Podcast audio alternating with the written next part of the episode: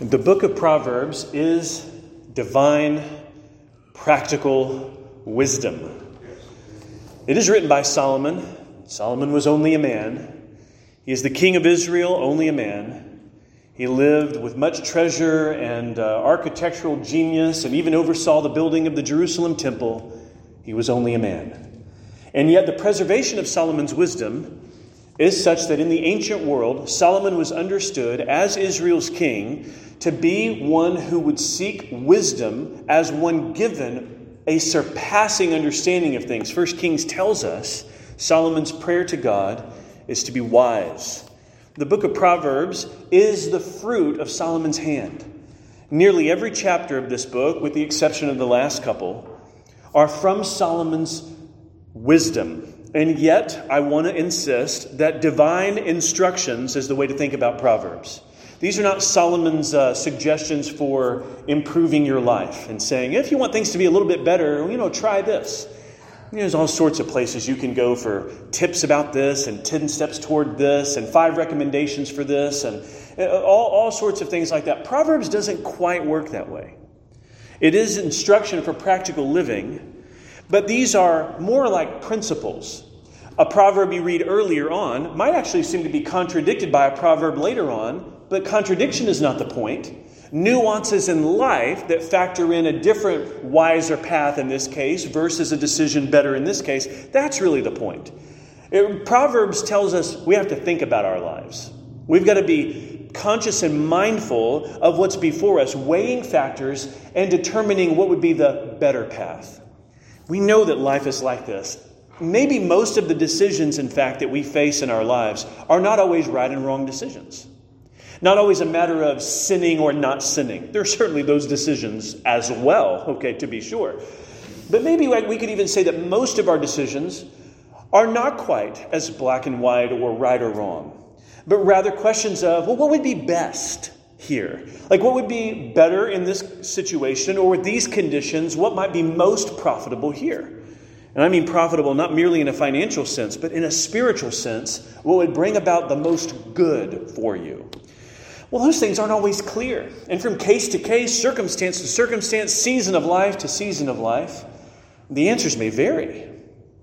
And it's not because the Bible is trying to keep things ambiguous, it's because life is complicated. And sometimes it's not always crystal clear what the best way forward would be. The book of Proverbs not only expects you to think about life and to call out to the Lord and to seek to walk wisely before Him, the book of Proverbs is aware of a community of those who fear the Lord that help us walk wisely. It's one of the, it's one of the major benefits of the local church, isn't it? Thinking about being pilgrims together on a narrow way, and we're not individuals walking with Jesus. We're part of the body of Christ. And we're following Christ, in whom is all the treasures of wisdom and knowledge, Paul tells us in Colossians when we're trying to follow Christ, what we find is that the book of Proverbs is actually relevant for our Christian discipleship. If I want to be a disciple of the Lord Jesus, I have to think not only about the New Testament, I have to think about the Old Testament. I have to think about how in the Old Testament wisdom is guiding God's people. In our time in Proverbs and previous sermons, I've tried to describe that uh, walking in the fear of the Lord is about love. Loving God, loving neighbor. That to revere and honor the Lord is to live out a love for God in all of life. Proverbs is concerned with all of our lives, every realm of your life, every aspect of what characterizes your priorities and pursuits. The book of Proverbs has wisdom to weigh.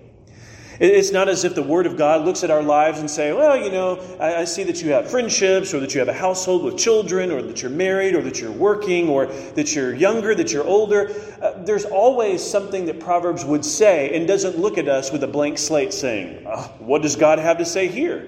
Instead, Proverbs helps us realize the authority of God extends over all of life.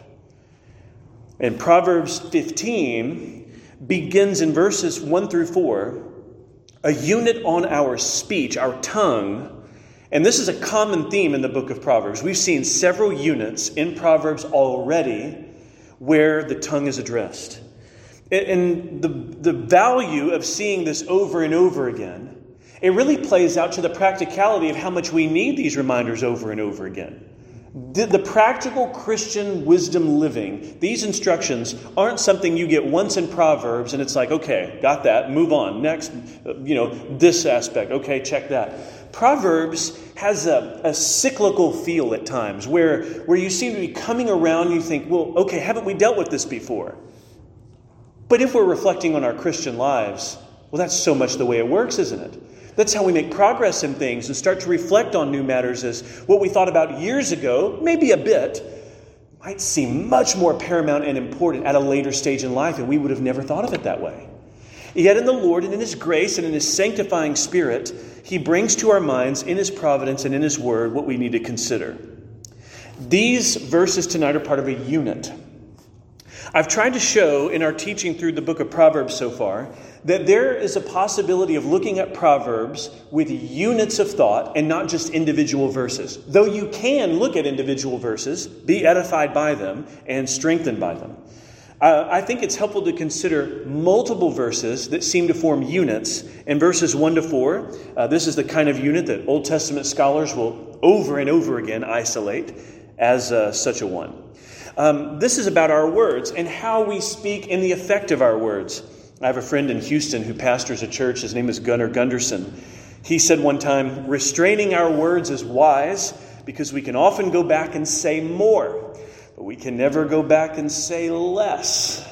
And I think it's a really helpful insight into the importance of our self controlled tongue. Restraining our words, he says, is wise because we can often go back and say more, but we cannot ever go back and say less. This means the book of Proverbs, in passages like this, is urging us to think carefully of our words because they truly cause great harm or bring great edification depending on how we wield them. Look at the effects of how we speak. Verse 1 the effects of how we speak. This is one of the most important proverbs to me in terms of communication. I think about this verse a lot. Not just personally, I also talk about this verse a lot. In pastoral ministry, there are a few verses that come up over and over again when we encourage folks and sit to counsel over various matters. Inevitably, things from Proverbs will be talked about, and this verse, maybe most of all, in terms of speech and communication. A soft answer turns away wrath, but a harsh word stirs up anger. Mentioning soft answer and harsh word is not the only contrast. Those are brought up to highlight the effects. Proverbs is so helpful in us growing wisely before God because Proverbs wants you to think about where decisions lead. We don't often think about that, maybe. That can be the short circuitness in our brains sometimes where, you know, something seemed like a good idea, but we really didn't think it through. We didn't really think what might come from that, what the collateral could be. And, um, and here, Proverbs, like the other parts of the Bible, we could obviously affirm as the whole of God's word is true for this. The Bible sees farther down the road than we do. And he says here, Solomon does to his reader and to us, a soft answer turns away wrath, but a harsh word stirs up anger. There are ideas in the ancient Near East that are similar. I'll give you an example from Egyptian proverbial wisdom. Uh, an Egyptian source once had this proverb A rude answer brings a beating. Speak sweetly and you will be loved. Okay, well, you know, it makes a similar point. A rude answer brings a beating. Speak sweetly and you will be loved. Um, even that proverb, a proverb outside the Bible and deep into ancient Egypt, it also encourages its contemporaries to think about the effects of what they say. Well, that's one of the presuppositions about our speech that we want to keep in mind. What I say will affect other people. I can't be ignorant of that. I have to just go in my life and day by day recognizing that as an image bearer of God with a tongue that I can speak words that are going to have an effect. And the question needs to be what sort of effect do you want your words to have?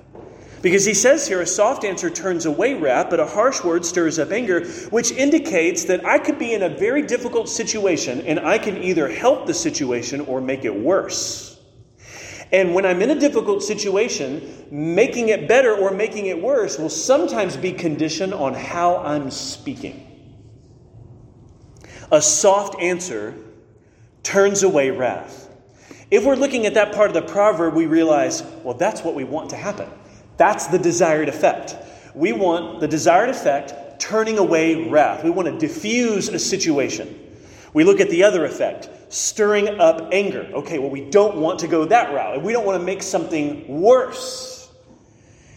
And if we look at the effects, it's good for us to be drawn toward the one we should virtuously, that we would want to diffuse a situation, pursue and facilitate a peaceful thing, and we need to say, well, then what brings that about? If that's the desired effect, what helps bring that about? And the answer might seem counterintuitive to our culture because our culture is not full of soft speech and soft answers. A soft answer turns away wrath, but a harsh word stirs up anger. Oh, a harsh word gets attention. A harsh word can go viral. A harsh word can, can very much escalate a situation and can even maybe defeat in an argument a person viewed as an opponent to be trampled and uh, instead of a, a person to be persuaded and loved. A harsh word stirs up anger. Stirring up anger, I think, this uh, has a couple things in mind. Well, first of all, you could stir something up that isn't there. You can imagine wind blowing through this area of sand. Well, there wasn't a sandstorm until that wind starts, and then it starts to stir it up, and then things start getting unclear, and then you know people are having to cover their faces because of the power of the blasting sand exfoliating their body. And so what you have here is this harsh word that can stir up what's not yet there. It can it can cause something to come to pass namely great anger. You could also stir up something that's already there. It's just not quite to the degree it will be, and yet your harsh word makes a difficult situation worse. I'd be willing to say it is likely that you and I have never been in situations where when we spoke harshly, we looked back and said, That made everything a lot better. I'm so glad that was my strategy that I chose. After those, those uh, very harsh words and, and a loud tone and condescending speech, I really see how we were able to make it through all of that, you know, and I, I commend it to you. Instead, we recognize that harsh words are connected to the flesh our hasty speech and the producing of more anger in a situation are not a result of the fruit of the spirit in that moment, but the acts of the flesh. I want you to listen to Galatians 5:20. Galatians 5:20 is part of the list, okay? Not the whole list of the acts of the flesh, but the acts of the flesh include Galatians 5:20, enmity, strife, jealousy, fits of anger, rivalries, dissensions, divisions. Even that brief excerpt, you realize in Galatians 5:20 how much the acts of the flesh may have to do with our speech. And if you look at the fruit of the spirit in Galatians 5:22, the fruit of the spirit love, joy, peace, patience, kindness, goodness, faithfulness, gentleness, self-control. Seems like those things would align more with the soft answer that turns away wrath versus the harsh word that stirs up anger. This matters in all of our relationships. You can, you can imagine exceptions to Proverbs 15 1. You might uh, be reminded then that when dealing with a proverb, we're dealing with principles. Because what about a scenario if someone's trying to break into your home and you think to yourself, well, Proverbs 15:1 says use soft answers to turn away wrath. You, you might not employ soft answers in that moment. Or if you have a young child who's wandering into the street or if you're coming upon a scene and here's this innocent person being beaten and robbed, you, sort of, you can come up hypothetically with situations where, uh, all right, the soft answer might not be the great strategy at the moment. Proverbs 15.1 is talking about the pattern of our normal behavior.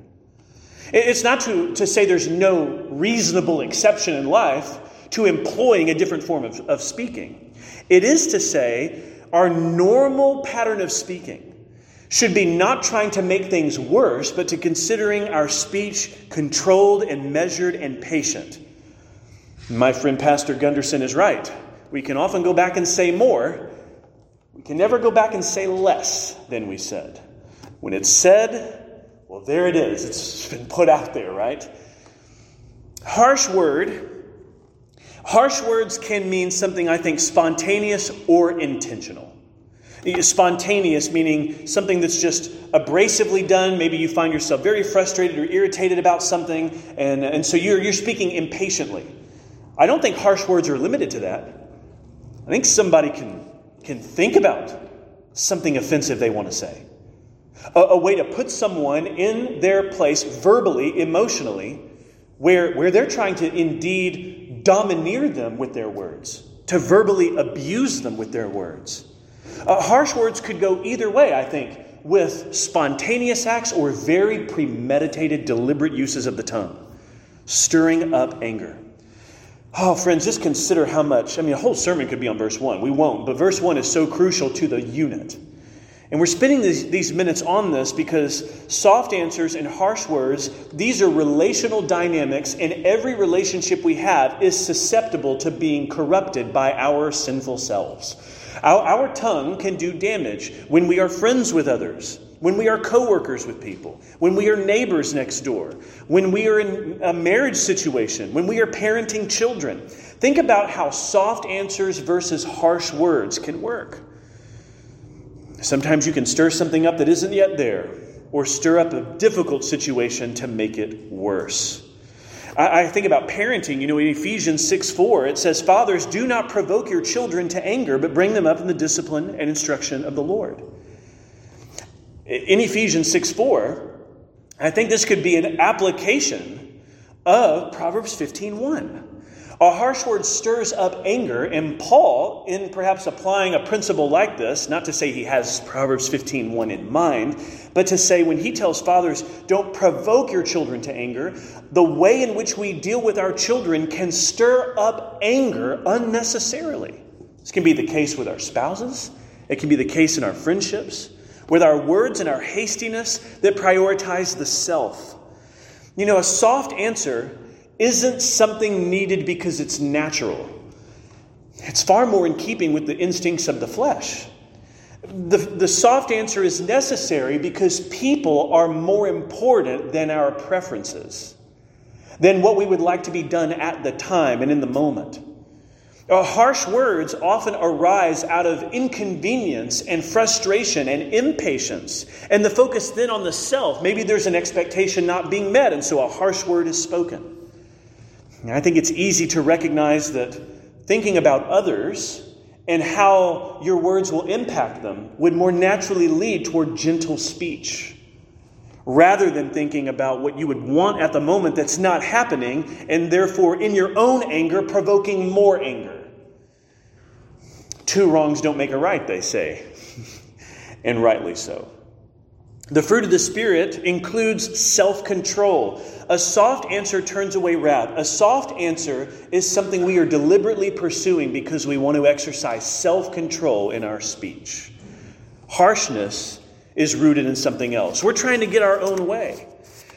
Think about uh, the relational collateral damage with this as well. Speaking harshly, thoughtlessly, impatiently, isn't going to persuade the other person.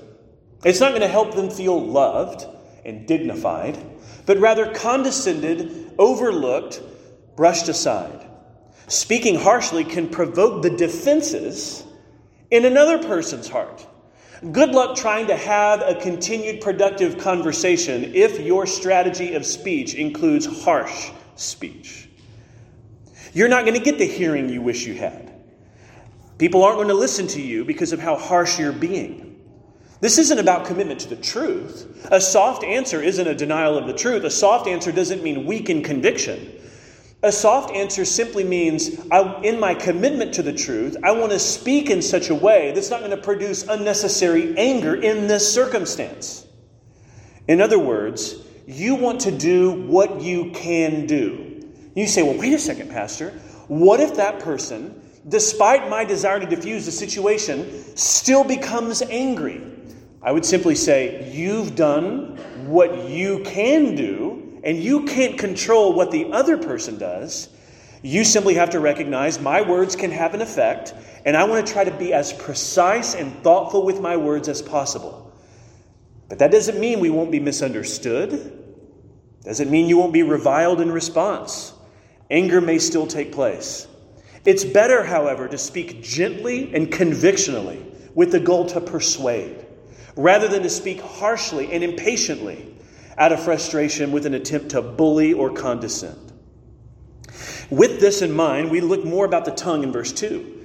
It says, The tongue of the wise commends knowledge, but the mouths of fools pour out folly. This proverb is connected to the same theme, right? So we're looking at a unit here. Proverbs 1 opens with a theme of speech.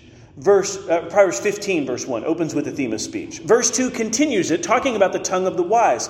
The tongue of the wise commends or or insists upon and even adorns knowledge, which is uh, similar to the idea of understanding and wisdom. What does the, the wise person want? They want understanding. They want knowledge that they might grow wise. Mainly, this is knowledge rooted in the scriptures. They commend what is good and true as revealed by the Lord. And therefore, the position of the wise person is demonstrable. It's what they do with truth. The same, the same thing is true with the fool. The fool's position is also demonstrable. The mouths of the fools pour out folly. In other words, the wise person won't hide that they're wise, and the fool won't be able to suppress that they're foolish. It will be made known with what they commend and how they speak. But the wise love knowledge. They want knowledge not because they want to be puffed up, but because they want to walk wisely with the Lord. The mouths of the fools pour out folly, and the picture that comes to mind with pouring out is like a busted pipe. You know, I hear these tragic stories uh, and stories with uh, uh, families in households here at the church and at the seminary. You know, some terrible weather thing is happening, some freezing of the pipes, a bursting of things, water filling floors and basements, and it's just an absolute headache. The mouths of fools pour out folly. It makes me think of busted pipes, and water begins to do what it ought not do. And it goes everywhere. Pouring out here makes me think about foolishness that fills the life of the person and causes damage wherever it goes. The mouths of the fools pour out folly, and it's not the good kind of pour out, like you would pouring in a drink or enjoying the pouring out of a waterfall. This is the pouring out that causes heart, hardship and heartache. The mouths of the fool can't contain it, though. It's like, to use a different analogy, the lid on top of the pot and everything simmering inside, and eventually it's just going to explode. The, the fool doesn't want to exercise self control. The fool wants to give vent to their anger. And the mouths of the fool pour out folly like a busted heart leaking everywhere. The reason the wisdom should be pursued, I think, is given in verse 3. This wisdom of speech, this careful use of the tongue, has to do not just because we want to love neighbor we do all we do, and we say all we say before the eyes of the all seeing God of heaven and earth. Look at verse 3. The eyes of the Lord are in every place, keeping watch on the evil and the good. So there's nowhere we can go, and no one with whom we might speak, where our words aren't known by God.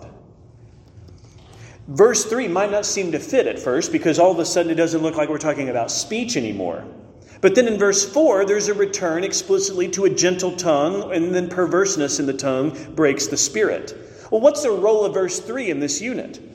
I think the role of verse 3 in this unit is to provide the context for all of our words, and namely that all of our words are words spoken under the knowledge of God. The eyes of the Lord are a picture. No, we're not to say that uh, when Solomon is writing Proverbs 15, that we're to picture the Lord with a face with eyes in the days of Solomon.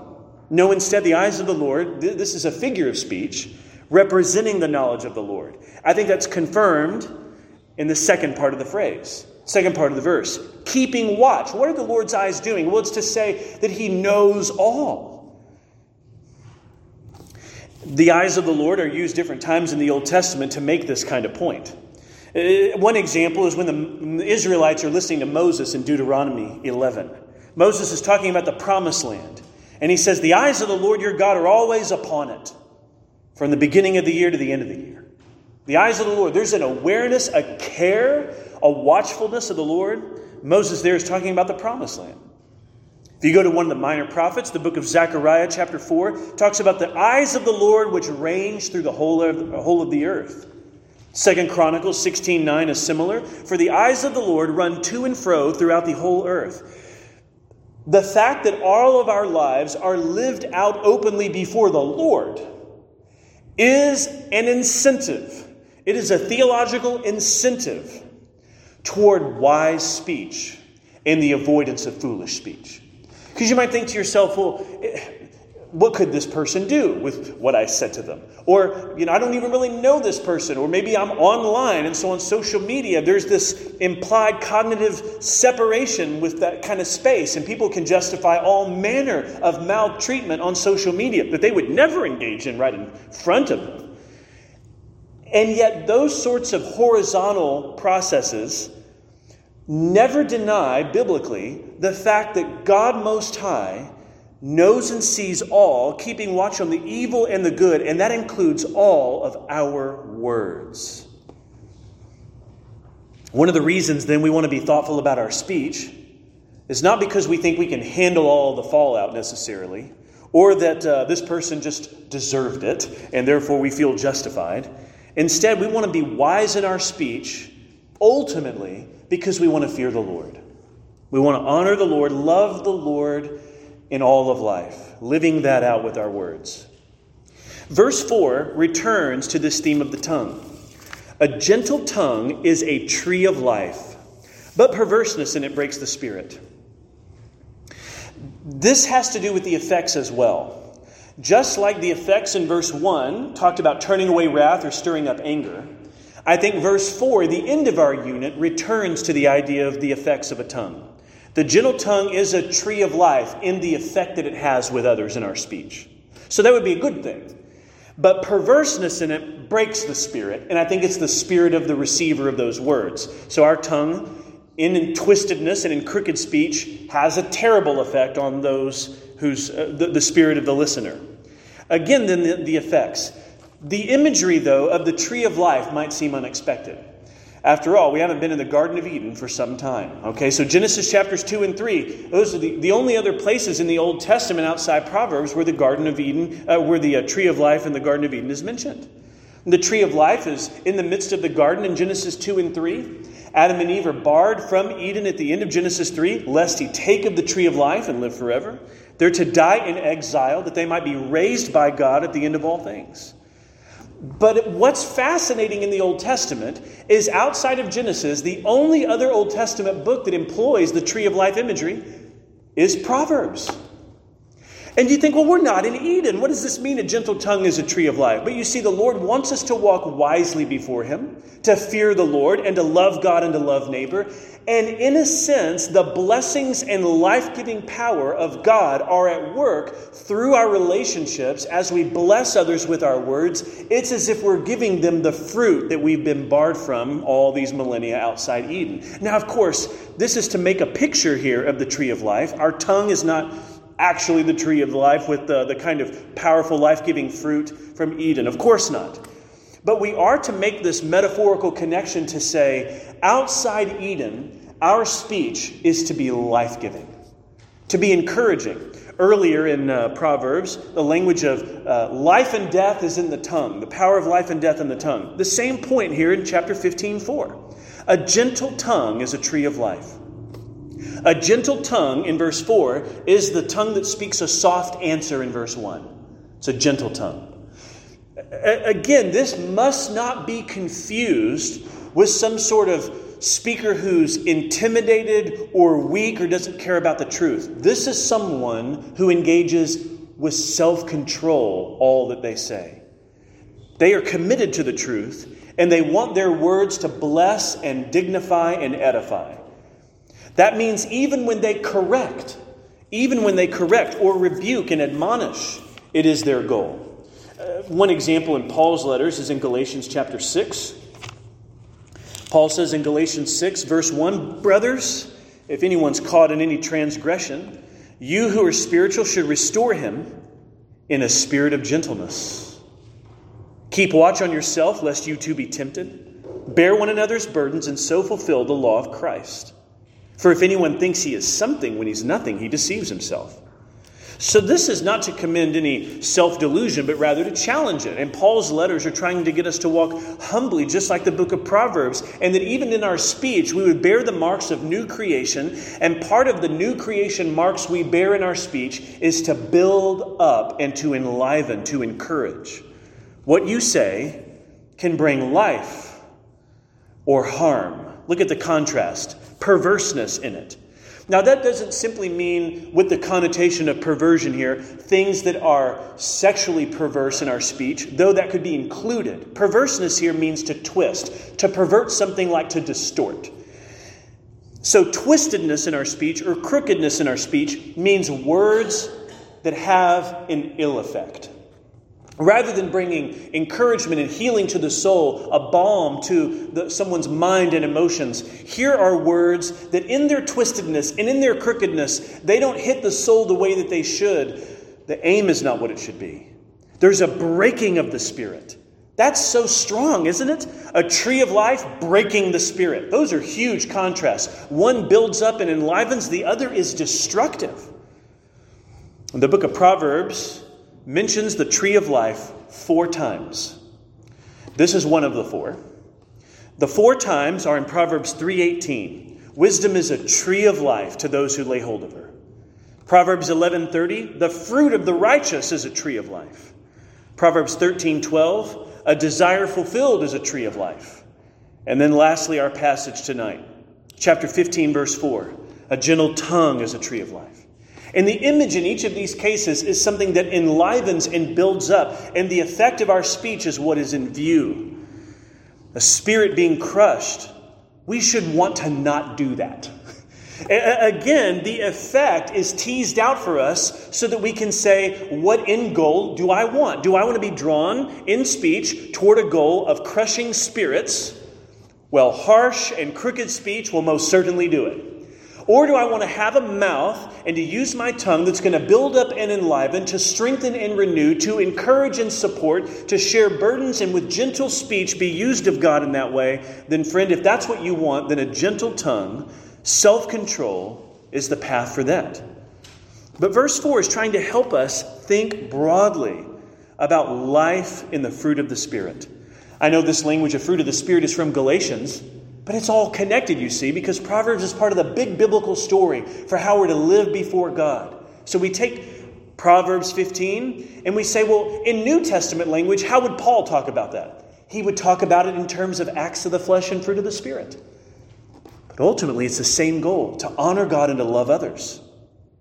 In 1 Thessalonians 5:14, we urge you, brothers, admonish the idle, encourage the faint-hearted, help the weak, and be patient with them all. One of my favorite quotes from Dane Ortlund, who wrote the book Gentle and Lowly, and a few other things too. Dane Ortlund is fond of saying, People are not going around over encouraged. That's not the problem people have. If anything, the despair that is so tangible in our, in our day and age puts Christians in a very primed position so that our words can be hope giving to people, so that we can point to the refuge that is Christ that we can remind people that we are made in the image of God, that we can treat people with our words with dignity and honor. We are in a, a time of great erosion of civil speech and discourse. You see it everywhere. You see it on the news, you read about it online. Proverbs, friends, Proverbs speaks into this and it gets into our business as Christians saying, listen, if you see the world going this way, don't be conformed to the pattern of this world. Just because you see the cable news people talking that way doesn't mean you should talk that way. Just because the world around you condescends and mocks and reviles doesn't mean that's the example for our speech. Oh, we need to heed the wisdom of Solomon. It's so relevant, isn't it? It's so relevant.